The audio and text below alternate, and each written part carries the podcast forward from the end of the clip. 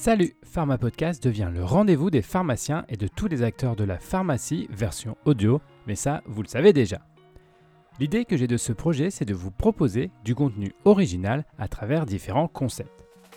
Vous connaissez déjà les interviews ou les revues de presse diffusées depuis maintenant plusieurs mois. Je vais vous en donner encore plus et comme ça, vous serez obligé de vous abonner et mettre plein de commentaires sympas. Je vous propose un nouveau format de contenu afin d'aborder la casquette de manager du pharmacien.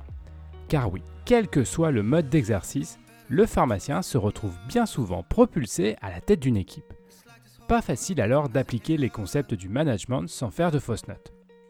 Je vous propose donc dans cette série de podcasts d'aborder les grandes thématiques autour du management en pharmacie.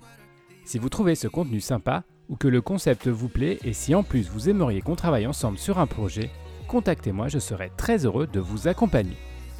Et puis, si vraiment vous trouvez le concept de Pharma Podcast extraordinaire et que vous souhaitez nous aider à créer encore plus de contenu super cool, nous acceptons aussi le sponsoring. Tout cela est expliqué dans le blog mypharmapodcast.com. Bon allez, terminez avec cette introduction trop longue et si vous êtes encore à l'écoute, promis, je vous mets l'épisode. Bonne écoute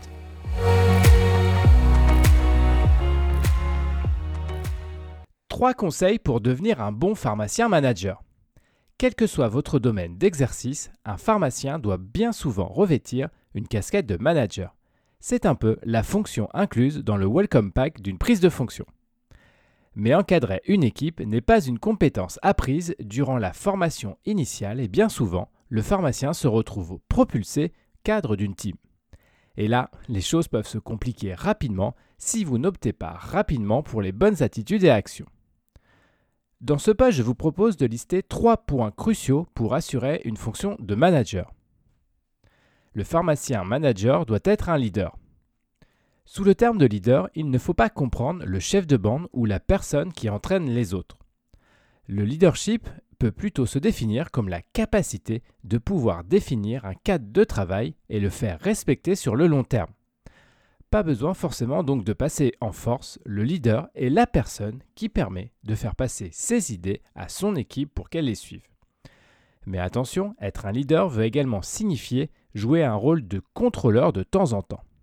Car un vrai leader est un manager qui arrive à amener ses collaborateurs vers l'objectif défini. Il est malheureusement parfois nécessaire de rappeler à son équipe les règles définies et le cadre à suivre. Ce rôle de chef est à limiter au maximum mais doit quand même être rappelé de temps en temps. Le pharmacien manager est un entraîneur qui veut faire gagner son équipe. Cette casquette de coach doit s'exercer pendant plus de 80% du temps de travail. Et l'objectif est simple, amener chacun de ses collaborateurs vers l'objectif fixé. En première intention, cet accompagnement est simple car il suffit d'expliquer comment y arriver et la personne doit suivre le chemin tracé. Grave erreur un vrai entraîneur d'équipe doit laisser l'initiative à sa team pour trouver la meilleure façon de résoudre une problématique ou arriver à un but fixé. Le plus difficile dans cette fonction de coach est sûrement de trouver le bon dosage d'accompagnement avec ses collaborateurs. Certains auront besoin d'une présence quotidienne tandis que d'autres auront juste besoin de savoir que vous êtes là. Le pharmacien manager est à l'écoute de son équipe. Une bouche, deux oreilles, voilà comment on pourrait imaginer l'attitude au quotidien d'un pharmacien manager. Il doit donc écouter deux fois plus que de parler. Et cette position d'écoute est capitale pour laisser la parole à ses collaborateurs. Le sentiment d'envie de se dépasser passe aussi par une appropriation des objectifs. La team doit trouver toute seule les clés de la réussite en étant écoutée beaucoup et un peu aidée par son manager.